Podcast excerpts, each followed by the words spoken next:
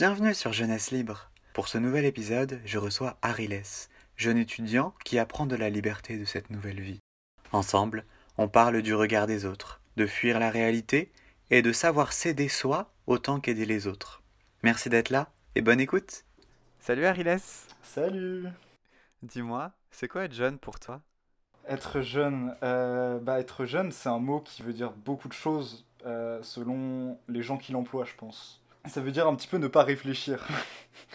il, y a, une dimension un petit peu. Je sais que comment on m'a beaucoup caractérisé en tant que jeune, c'était pour euh, ah là là les jeunes parce qu'on était dans un coin et on faisait des trucs de jeunes et globalement les trucs de jeunes comment c'est perçu par euh, par les gens qui ne sont plus jeunes ça peut s'apparenter à de à une forme de naïveté peut-être à une forme de, de, de nonchalance aussi donc ça c'est bon on va dire une définition que j'ai pu observer on va dire que j'ai pu ressentir surtout c'est plus l'étiquette qu'on me collait que euh, ce qu'on vraiment comment je ressentais la jeunesse. Au niveau de ce que je ressentais en- quand j'étais jeune et toujours dans une jeunesse un peu plus avancée, c'est une forme de, oui, bah, comme je l'ai dit, c'est une forme de, naïveté, mais surtout de, un peu de joie et de d'un côté un peu enfantin. Je pense que la jeunesse, ça se rapporte à l'enfance.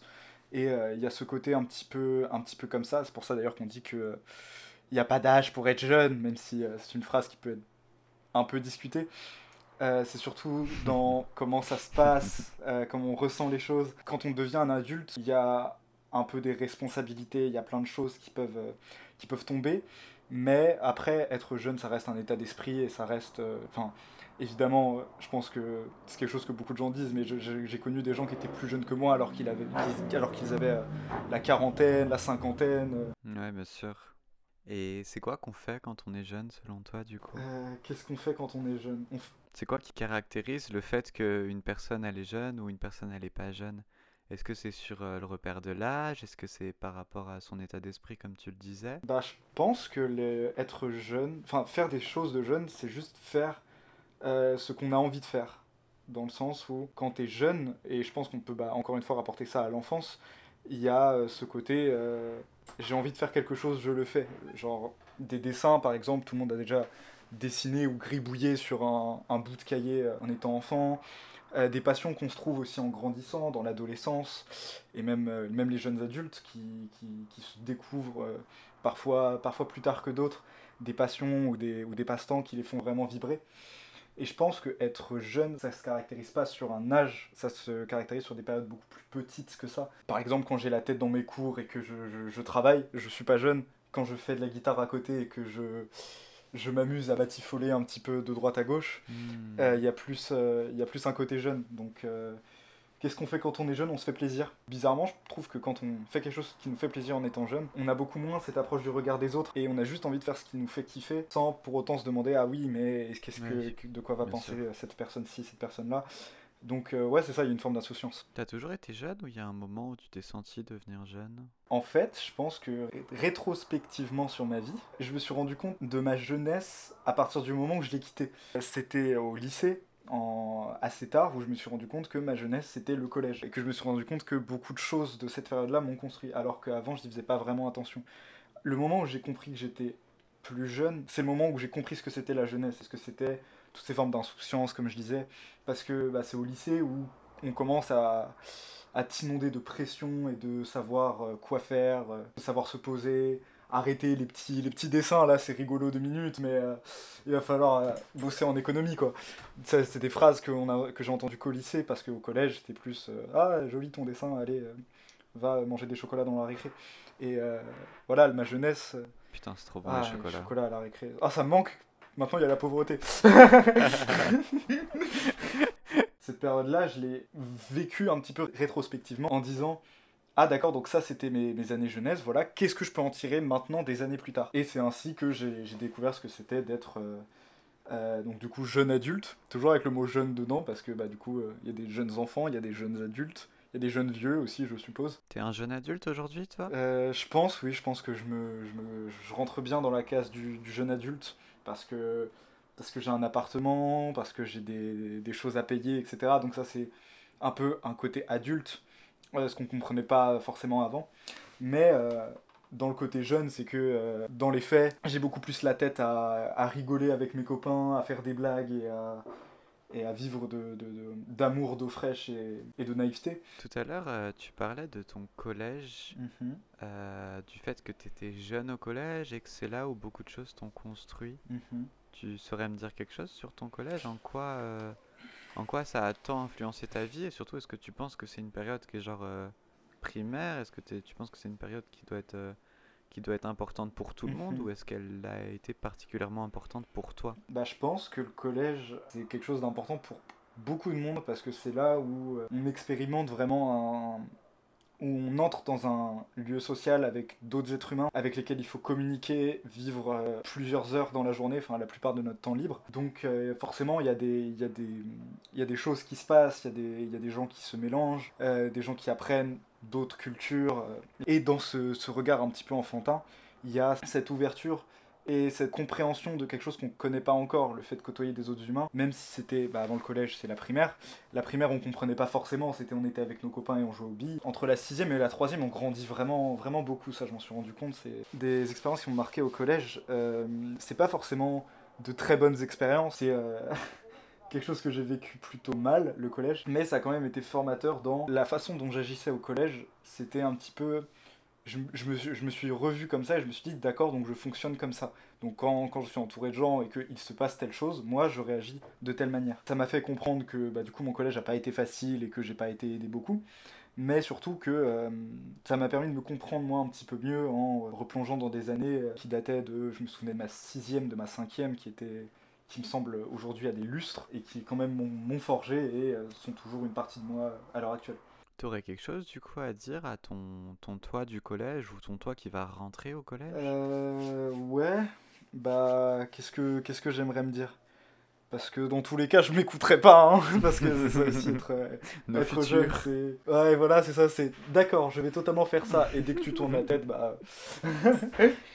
Après, je pense que ce que je me conseillerais tout simplement, c'est de, euh, de respirer, de, de, de, de, prendre du recul, enfin pas de prendre du recul, mais de se recentrer sur soi-même et se dire qu'on est, que je, suis, une, je, suis une, entité à, part entière et que, et que je mérite aussi que je m'attarde sur moi plutôt que sur les autres, parce que pendant mon collège, j'ai beaucoup vécu à travers les autres, dans le sens où j'aimais mon groupe d'amis, mais euh, j'aimais bien plus les voir ensemble plutôt que moi m'intégrer. J'étais le genre de personne qui parlait pas beaucoup euh, dans un coin et qui juste regardait les gens parler, mais qui passait pas un mauvais moment. J'étais juste là en mode d'accord, j'aime bien vous écouter. Aujourd'hui, ça a évolué comment ça? T'es quelqu'un qui, qui vit beaucoup avec toi-même dans un dans un rapport de, passer beaucoup de temps avec soi ou tu es quelqu'un qui continue à apprécier le groupe mais qui peut-être s'y sent mieux? Je pense que mon lycée aussi a, été très très très euh, important pour moi dans, ce développement-là. C'était euh, le fait que bah, au collège j'étais plutôt introverti et je parlais pas à grand monde et à l'heure actuelle c'est complètement l'inverse. La solitude je la supporte que très peu. Je me sens vraiment bien et vraiment moi-même que quand je suis entouré d'autres personnes. Je suis pas là forcément pour être là, je suis là parce qu'il y a une union et il y a une alchimie qui se passe quand les gens se quand des gens se voient autour de euh, n'importe quoi. Ça peut être une, petite promenade de 10 minutes comme euh, une soirée euh, posée dans un appartement avec une dizaine de personnes. C'est juste des états d'esprit que je préfère à la solitude parce que je me sens mieux comme ça, parce que j'ai une tendance à aller vers, vers les gens assez, assez naturels et je, je me sens bien en compagnie même d'inconnus. Je sais pas, c'est quelque chose que je, qui est pas très répandu ça, mais j'aime bien écouter des inconnus qui viennent me parler dans la rue. Bon, ça fait un petit peu bizarre dit comme ça, mais des, des, des, gens random qui, qui, parlent un petit peu et qui, qui s'expriment, j'aime bien les écouter, prêter une oreille et... Euh, ouais, je sais que moi je parle euh, vachement au, au SDF et c'est vrai que c'est je trouve ça super intéressant à chaque fois. Alors c'est vrai que j'ai pas un rapport approfondi à eux, euh, on se connaît pas quoi. Mais les mhm. discussions qu'on échange sont souvent super intéressantes et quand tu es dans l'espace public, tu racontes pas la même chose que dans un espace restreint. Oui, et je trouve ça intéressant. C'est ces gens-là, notamment les SDF qui donc vivent dans la rue, le, le rapport d'intimité qu'ils qui amènent très vite à raconter leur vie, à raconter leurs histoires, etc. À Lille, du coup, là où je suis actuellement, c'est une grande ville. Et euh, il y a des spots à côté de chez moi où je sais qu'il y a des SDF. Et j'aime bien aussi les écouter. Je sais, que, je sais que ça peut aussi leur faire du bien. Mais au-delà de ça, euh, c'est toujours important, je pense, d'avoir euh, une vision globale des choses et de se mettre à la place de l'autre. Le premier pas vers ça, c'est d'abord de l'écouter ensuite de comprendre comment cette personne vit et ensuite agir en fonction quoi parce que les SDF on les entend pas beaucoup hein et ils sont pas invités en plateau et on sait pas trop ce qu'ils vivent donc c'est important d'écouter un petit peu le monde qui nous entoure tout à l'heure tu parlais de du fait que tu te sentais vachement bien en groupe Est-ce que du coup les gens avec qui tu, tu vis finalement, euh, les gens avec qui tu communiques, avec qui tu passes du temps, est-ce que ces gens-là, tu les, tu les identifies comme jeunes, tu, tu les vois, tu, enfin, tu, tu les places dans, dans un spectre euh, entre guillemets jeune dans la société? Est-ce que, Mhm. est-ce que tu les vois comme eux en tant qu'identité? Est-ce que comment tu les vois les gens autour de toi? Je pense que les gens, les gens qui me sont proches, donc les gens avec qui j'aime passer du temps, euh, c'est des gens que la plupart, enfin que la terre entière considérerait comme jeunes, parce que quand on se voit, on fait des choses de jeunes. C'est que, c'est que quand, comme je parlais tout à l'heure de ma vie de jeune adulte, quand on se voit, on va pas régler nos impôts. C'est, on se voit, c'est un petit peu la fête, c'est les retrouvailles des fois, c'est, c'est passer du bon temps, c'est sortir un petit peu. Bon après avec le Covid c'est compliqué, mais c'est, c'est toutes ces choses là. Donc après, pense que de moi-même, comment je les vois c'est très différent parce que quand je suis avec eux, je pense pas du tout qu'ils sont jeunes, ils sont un milliard d'autres choses avant. Quand on se demande à quoi on ressemble de on se dit ah ouais, on a l'air de jeunes, euh, de jeunes dans la rue, clichés, parce que parce que en plus c'est des détails tout bêtes, hein, mais euh, la façon dont la société voit les jeunes et comment ils sont vraiment, enfin euh, des gens, enfin des gens plus jeunes que moi s'habillent mieux que des que des patrons de de 40 ans. Et je me dis, enfin, c'est fou quand même à quel point la jeunesse, elle est. Nous, on arrive à la cerner entre nous, mais les gens qui sont extérieurs à cette jeunesse, ils n'arrivent pas à la cerner, ils arrivent que à sortir des, des clichés, on va dire. Des jeunes, oh là là, euh, ils font la fête tout le temps, ils vont fumer du hashish dans les parcs la nuit, alors que la jeunesse, c'est tellement plus riche que ça, c'est des, des jeunes artistes, c'est c'est des jeunes poètes, c'est des jeunes écrivains, c'est des jeunes futurs politiques aussi la jeunesse, elle prend plein de formes et, euh, et quand on grandira, euh, cette même euh, sphère de la société qui nous regardait et qui nous, et qui nous balafrait de clichés, elle va plus, plus du tout, elle va juste nous voir comme des gens normaux. Et c'est dommage parce que la jeunesse, c'est plus riche que, c'est plus riche que une bière en terrasse. Hein, c'est beaucoup de choses la jeunesse. C'est quoi ces fameuses activités que, qui font que tu es jeune? Qu'est-ce qui fait que tu t'évades? Qu'est-ce qui fait qu'au contraire tu te développes ou... Je rêve, tout simplement. Je rêve de, beaucoup de choses et j'ai beaucoup d'espoir en l'avenir. Mais c'est aussi beaucoup de simplicité. Qu'est-ce que qu'est-ce qu'on fait en tant que jeune? Bah, on, se pose, on s'assoit, on discute, beaucoup d'échanges. Il y a beaucoup d'échanges entre les jeunes. Je pense que la plupart de mes plus beaux moments de jeunesse, c'était juste assis avec des gens que j'aime bien et parler de plein de choses dans plein de contextes différents.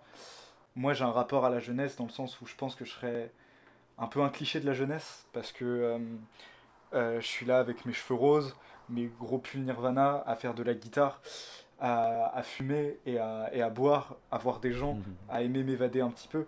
Donc je pense que personnellement, je rentrerais très très bien dans ce cliché de la jeunesse. Pourquoi tu t'évades? Tu t'évades de quoi? Tu t'évades où?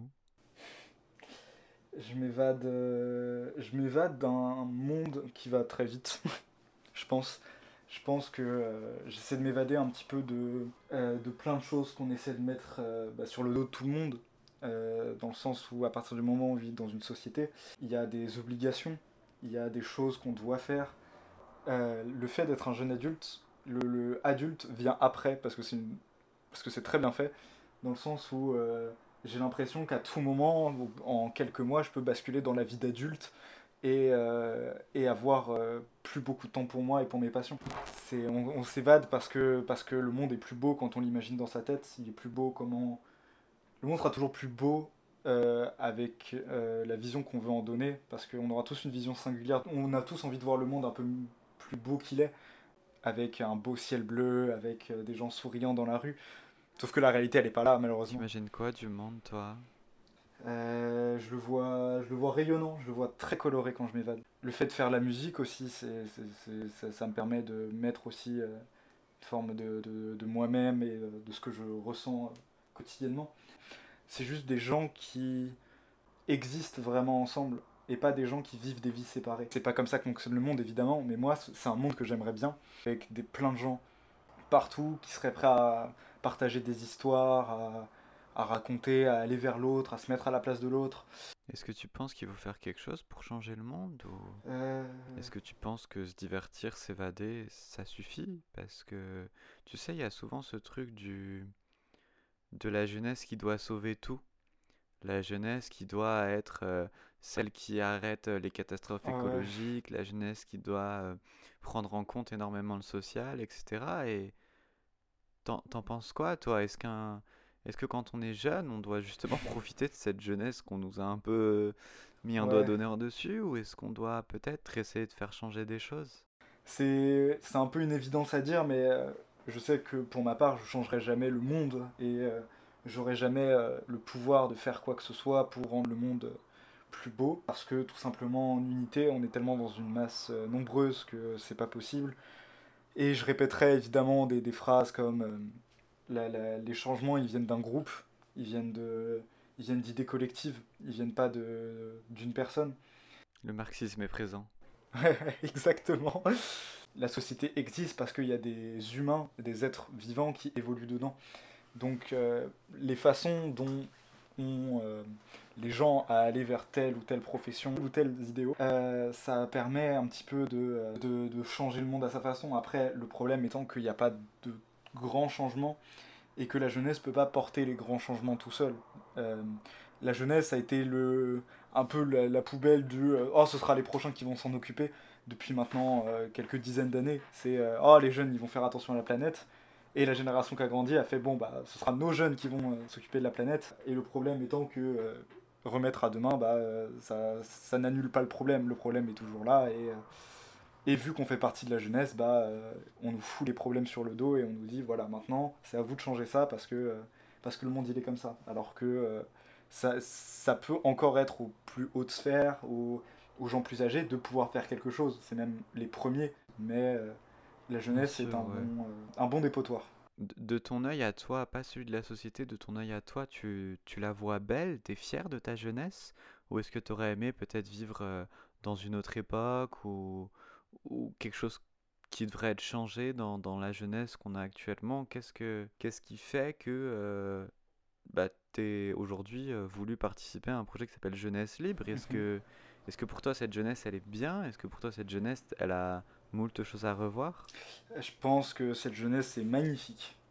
très sincèrement, je suis très, très heureux et très, très fier de voir les gens qui m'entourent et de voir comment eux ils évoluent. Après, je sais que je, mes, cercles sociaux sont pas représentatifs de toute la jeunesse, mais euh, je suis quand même fier de la jeunesse en général parce que euh, il y a des groupes qui se sont créés, il y a y a eu plein, il y a de choses que je vois, que j'arrive à observer, des gens qui produisent, qui ont des idées, et ça c'est l'effet de groupe, c'est l'effet vraiment de la jeunesse traîne ensemble et la jeunesse se tire vers le haut d'elle-même. Après évidemment on a le fantasme euh, des années 70, des années 80, des années 2000, des années 90.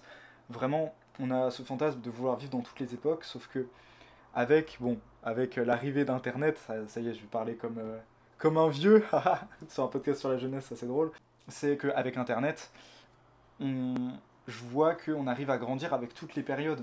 À une époque où euh, on pouvait pas écouter tous les morceaux qu'on voulait quand on voulait, à moins d'avoir de l'argent. Maintenant, l'accès à la musique, l'accès à, à, des cultures différentes est beaucoup plus facile et au lieu de se replonger dedans, on a su se les réapproprier et coller tout ça ensemble en une sorte de fresque. Je pense que ouais, la jeunesse c'est une belle fresque de beaucoup de périodes différentes, de beaucoup d'humains différents et, euh, et ça rend vraiment quelque chose de magnifique, de très coloré. Enfin, la jeunesse est très colorée. Tu te vois, toi, grandir? Avec cette jeunesse, du coup, qui vont devenir des, jeunes adultes et des adultes? Euh, ouais, complètement. Enfin, complètement non, parce que dans un rapport très personnel, je me vois, enfin, je me vois pas grandir. Euh, je me vois pas forcément changer autant, dans le sens où quand on est dans une période, c'est difficile de se projeter. euh, pour ma part, c'est très difficile de me projeter dans 10-20 ans. Mais la jeunesse en tant que telle, en tant que groupe, je la vois grandir, je la vois évoluer et surtout je la vois euh, faire des choses euh, très belles. Je la, je la vois euh, pleine de- d'enthousiasme et pleine de, pleine de force, pleine de courage. Je pense avoir un regard un peu utopique sur, sur la jeunesse, mais euh, la, la jeunesse, en tout cas qui m'entoure et que, que je peux observer, elle est, elle est pleine d'espoir et on est conscient de ce qui se passe autour de nous sans pour autant vouloir en faire partie. Je pense que pour ça, c'est une force, ça va, ça va leur servir. Est-ce que, du coup, t'aurais, je sais pas, une, idée, quelque chose à, à dire à quelqu'un qui a ton âge aujourd'hui, qui peut-être est, est perdu dans sa jeunesse? Parce que toi, si tu veux, tu as te- cette vision et ce cercle social de, gens qui créent beaucoup, de gens qui sont très créatifs, qui ont une vision qui puisse, dépasser l'entendable. Et je pense, que, ça vous aide beaucoup à vivre et à survivre, littéralement. Et qu'est-ce que tu dirais, je sais pas, peut-être à quelqu'un qui ne crée pas, du coup? Que ce qui est beau avec la création, c'est que on peut juste se contenter de l'observer et quand même avoir une vision des choses différente. Dans le sens où... Euh, enfin, je vais prendre le, sujet de l'art parce que c'est le premier qui me vient. Pour les artistes que je, côtoie, que je connais, euh, il y a toujours des références de choses qu'ils n'ont pas produites. Une œuvre d'art, elle est faite pour être vue, pour être partagée. Ce que je dirais à quelqu'un de mon âge, ce serait euh, faut cultiver son imaginaire. C'est quelque chose qui peut aider à euh, relativiser et à trouver un petit peu de sens à, à, tout ce qu'on fait. Je pense que s'échapper par l'art, c'est un très très beau moyen. Pour quelqu'un de mon âge, je pense que euh, la curiosité, c'est quelque chose un peu répandu. Donc euh, aller checker des musiques, des artistes, des, des peintres, des, des, des, poètes, des écrivains, des philosophes aussi. Ça, ça s'éloigne un peu de l'art, mais euh, ça reste des choses assez abstraites qui peuvent permettre à pousser une réflexion et à trouver un petit peu plus sa place, quoi, en comprenant un petit peu plus comment les gens ressentent le monde. Tout à l'heure, tu me parlais du collège, tu me parlais du lycée, tu me parlais de grandir. Oui. Et tu me parlais aussi de regard des autres. Aujourd'hui et par le passé, est-ce que c'est quelque chose qui t'a beaucoup affecté, le regard des autres? Est-ce que c'est quelque chose qui peut-être est bénéfique? Est-ce que, est-ce que au contraire, c'est quelque chose qui t'a appuyé vers quelqu'un que tu n'étais pas? Je pense que le regard des autres, c'est quelque chose qui a été longtemps quelque chose de mauvais, en tout cas sur moi, et je pense que c'est quelque chose de mauvais sur beaucoup de monde, parce que, parce que le principe du regard des autres, c'est que personne n'est d'accord, et que donc chaque choix est critiquable. Après, euh, quelque chose qui a réussi à me déconstruire un petit peu de ça, c'est euh, de voir que euh, le regard des autres, globalement, jamais on pourra s'y fier à 100%, on pourra jamais être l'être humain parfait qui, quand il passe dans la rue, personne n'a rien à lui reprocher. Je pense notamment à une petite anecdote qui, qui me revient en tête, c'était ma grand-mère quand euh, elle a appris que je m'étais teint les cheveux, était venue m'incendier au téléphone en me disant euh, ouais c'est trop moche etc. Et par la suite m'a posé la question mais tu te prends pas des vannes euh, sur tes cheveux? Et moi j'ai répondu que si évidemment. Enfin quelqu'un avec une touffe comme la mienne avec mes cheveux roses. Et ensuite elle a réembrayé en disant que bah dans tous les cas, faut t'en foutre de ce que les autres y disent. Sauf que il y avait ce double discours du ça ne te va pas et en même temps fais ce que tu aimes. C'était assez c'était voilà et ça ça m'a aidé à me déconstruire parce que bah les gens qui, euh, qui, sont incohérents entre eux finalement ça sert à, rien de les écouter et de suivre ce qu'ils ont à nous dire. Donc voilà je pense après que le regard des autres c'est quelque chose qu'on peut travailler que chacun a ses, façons en essayant en ratant aussi. Des fois il y a des choses euh, il y, a des choses qu'on essaye et qu'on foire lamentablement mais euh, qui permettent de construire des bases presque plus solides que ce qu'on réussit parlais que ta grand-mère, elle était incohérente, mais est-ce que c'est pas ça aussi la jeunesse, c'est chercher sa cohérence? Parce que quand t'as 18 ans de vie, tu peux pas être cohérent sur tout, tu peux pas tout savoir, tu peux pas euh, savoir exactement qui t'es, et de toute façon, qui tu es va évoluer. Quand je parle de l'incohérence de ma grand-mère, c'est la cohérence qu'elle a donner tout type de conseils euh, random euh, selon ce qui lui passe en tête. L'incohérence de la jeunesse, elle est plus, euh, elle est plus, plus personnelle, elle est plus renfermée sur soi-même et je pense qu'on passe un peu toute sa vie à chercher ce qu'on veut, mais la jeunesse est une phase où on comprend ce qu'on peut avoir et on est souvent très gourmand et on veut beaucoup de choses. Je pense à des gens qui m'ont dit qu'ils voulaient faire mille métiers à la fois parce que tout les intéresse et l'incohérence elle est là mais plus on grandit, plus on vit d'expérience, plus on on sait un petit peu ce qu'on veut, même si euh, s'il n'y a, y a, aucune stabilité et on peut se découvrir des passions euh, du jour au lendemain à n'importe quel âge. La jeunesse en général, c'est euh, avoir toutes les possibilités, avoir toutes les cartes en main, mais juste pas savoir quoi choisir.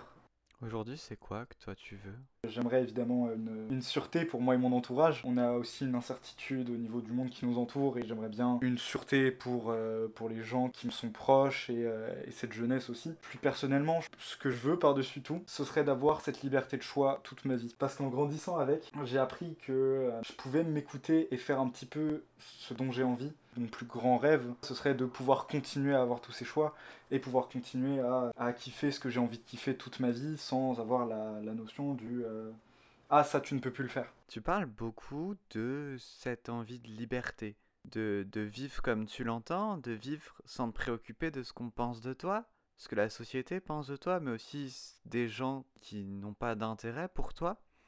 Mais euh, Est-ce que tu as des, des limites à ça, toi? Est-ce que tu te fixes des limites, par exemple, euh, est-ce que tu prends en compte si quelqu'un qui t'est proche et que tu considères comme important euh, te dit que, je sais pas, là tu as, là tu te donnes trop de liberté ou tu, peut-être tu, tu te responsabilises pas assez dans une relation ou t'es peut-être pas assez présent ou, ou des choses comme ça. En fait, je me demande comment tu fais pour faire cohabiter ce rapport de liberté personnelle et euh, les liens sociaux que tu as l'air de vachement entretenir en termes de, de présence pour l'autre, de responsabilité dans une relation à, à aider, à soutenir, etc.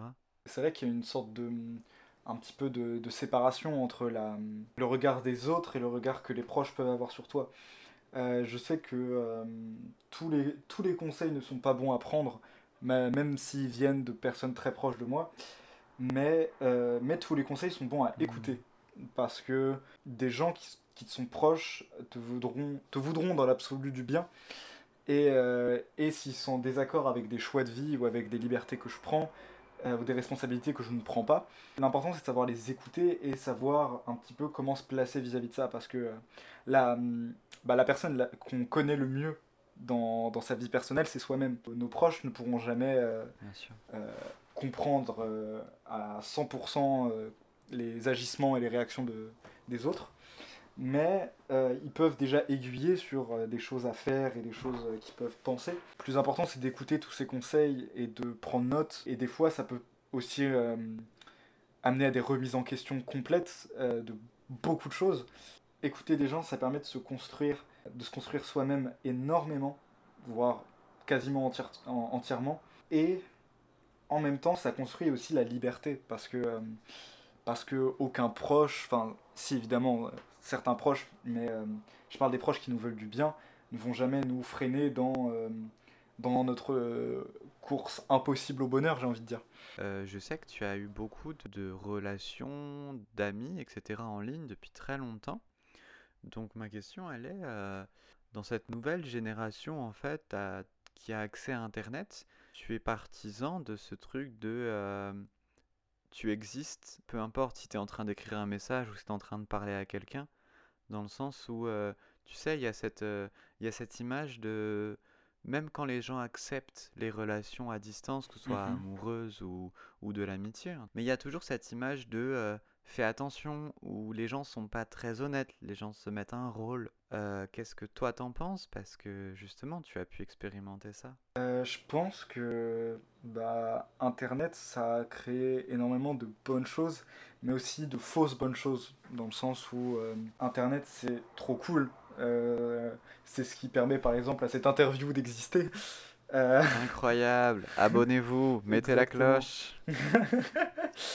Euh, mais euh, Internet est aussi euh, très piégeux parce que il est jonché de personnes mal intentionnées. Le tout, c'est de, de, bah, de savoir faire la distinction et faire du cas par cas, dans le sens où une relation sur Internet sera jamais la même d'une personne à une autre. Il y a, hum, comme une relation dans la vraie vie sera jamais la même d'une personne à une autre. Le plus important, c'est de savoir si c'est bon pour nous, parce que aussi hein, une des choses les plus difficiles à voir dans dans des relations humaines, c'est de savoir si c'est bon pour nous, parce qu'on peut pas juger une, une relation entièrement bonne ou entièrement mauvaise. On se fait rabâcher, bah, par exemple, comme tu le disais, euh, personnellement, j'ai eu des relations avec des gens sur Internet, des amis, des proches, et le fait qu'on me répète tout, tout le temps, tout le temps, c'était presque systématique, euh, que euh, faut faire attention, que c'est difficile, et que machin, machin, ça m'a fait ne pas croire euh, dur comme fer à ce que je faisais, dans le sens où ça m'a ça a aussi remis en question un petit peu euh, le fait du d'accord, c'est bon pour moi, mais c'est possible que quelque chose se passe mal. Et c'est quelque chose qui est relativement courant, donc se le faire répéter, ça permet de partir avec une idée en tête du ne fonce pas tête baissée parce que, euh, parce que les- Après, je pense que on, on, on rabâche peut-être un peu trop ce genre de phrase. Parce que globalement, une fois que tu l'as compris, le- juste le réentendre, ça fait juste du mal. Mais le, le- le fait est là, le fait est que euh, chaque chose que j'ai pu entendre, même si ça se répétait sur des centaines de fois, ça, ça a permis une certaine euh, appréhension et une certaine, euh, un certain recul sur la, sur la situation que j'aurais pas eu. Aujourd'hui, toi, quand tu, quand tu fais une action, quand tu, ou quand tu t'investis dans quelqu'un, etc., il y a des limites que tu te fixes? Alors, non, mais ce n'est pas une bonne chose. J'ai une tendance un petit peu, donc comme je l'ai beaucoup répété, à, aller vers l'autre et surtout à aimer l'autre. Je sais pas pourquoi, je sais pas d'où ça m'est venu, mais euh, je sais que beaucoup de gens font, font l'inverse. Ils se disent, quand je rencontre quelqu'un, c'est forcément quelqu'un de mauvais et il doit me prouver que c'est quelqu'un de bien. Et moi, c'est l'inverse. Et je pars du principe que hmm. tout le monde est gentil et qu'il y a des gens méchants dedans, mais que globalement, ça sert à rien de s'attarder dessus si la, la, grande majorité des gens sont gentils. Après, je sais que euh, je suis quelqu'un qui, euh, dès que je peux faire quelque chose pour quelqu'un, je vais le faire. Une nuit dans mon appart parce que quelqu'un ça va pas chez lui, dépanner un petit peu, euh, un petit peu de ce que j'ai, partager beaucoup les choses. Et ça m'est arrivé que ça se retourne contre moi complètement. Hein. Je vais pas, je vais pas, je vais pas mentir. Et je me dis que pour les 90% de ce que ça me donne en bon karma entre guillemets, euh, ça vaut complètement le fait que je tombe sur euh, une ou deux personnes euh, odieuses. Et aussi le fait d'être très avenant de base avec les gens, ça fait que même les gens méchants, ils restent pas longtemps dans, ta vie parce que, enfin, si quelqu'un a de mauvaises intentions envers moi, je vais quand même le voir et cette personne va juste pas rester dans ma vie. Je vais juste faire OK, au revoir et on n'en parle plus. Mais je sais que ça peut être beaucoup plus compliqué pour tout le monde, il hein. faut faire du cas par cas, mais mais oui, je pense que je serais plus du genre à m'investir à 100% dans les relations que, je, que, que j'ai autour de moi, plutôt qu'à, plutôt qu'à me réserver sous, sous peur que quelque chose se passe mal. T'as peur de quoi aujourd'hui? J'ai, j'ai peur pour mes proches.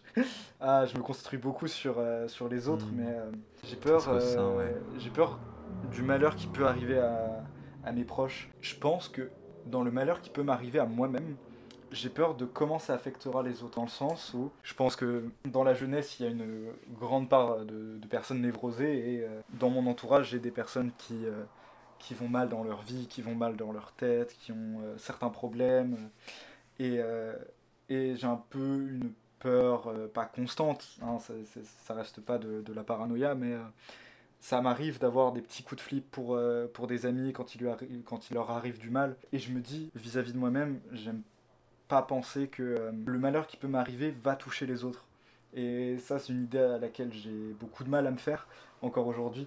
Mais, euh, mais oui, le, le, j'ai l'impression que le, plus grand malheur qui puisse m'arriver, c'est celui qui va arriver aux gens à, qui je tiens.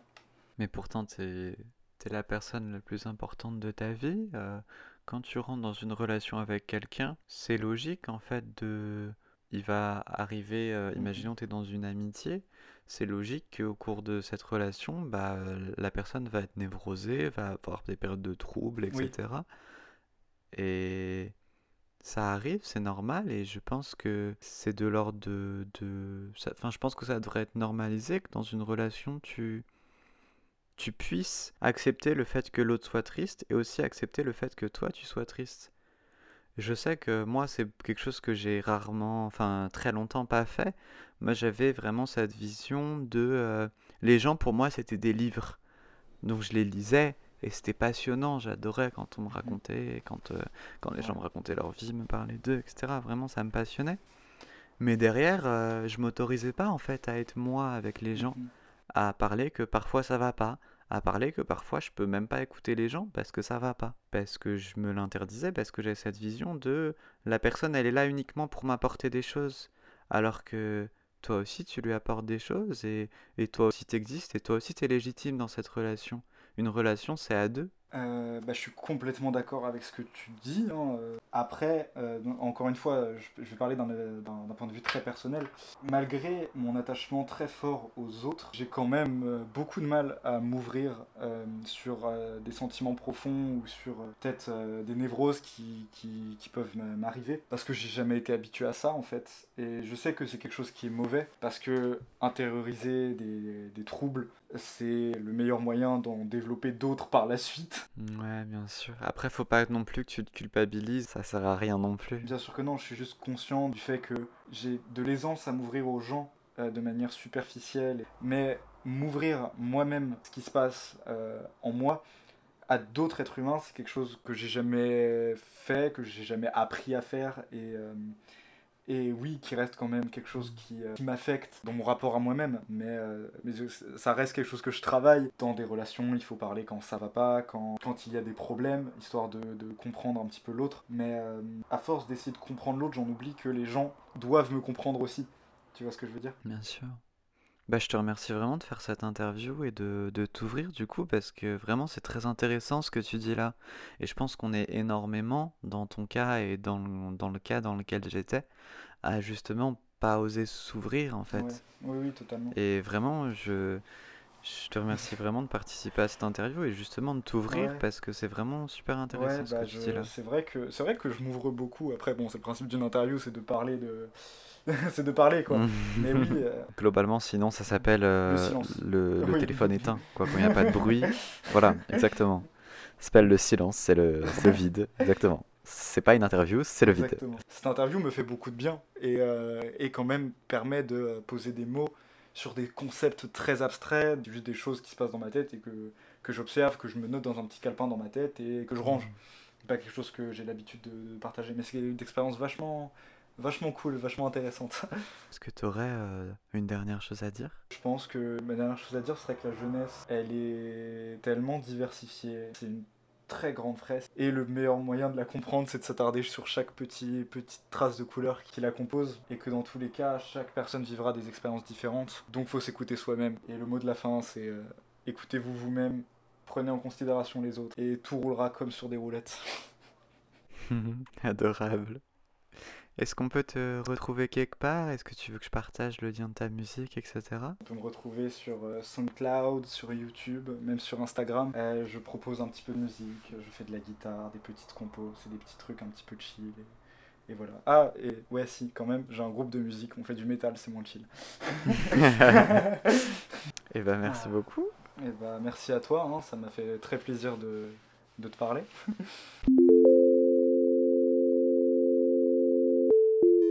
Merci encore à Ariles pour son témoignage. Vous pouvez retrouver sa musique et son groupe de métal Earth Attack dans les notes du podcast. Si vous aussi, vous voulez me faire part de votre témoignage, contactez-moi sur Instagram jeunesse-libre. Ce serait avec un grand plaisir. Merci pour votre écoute et à la prochaine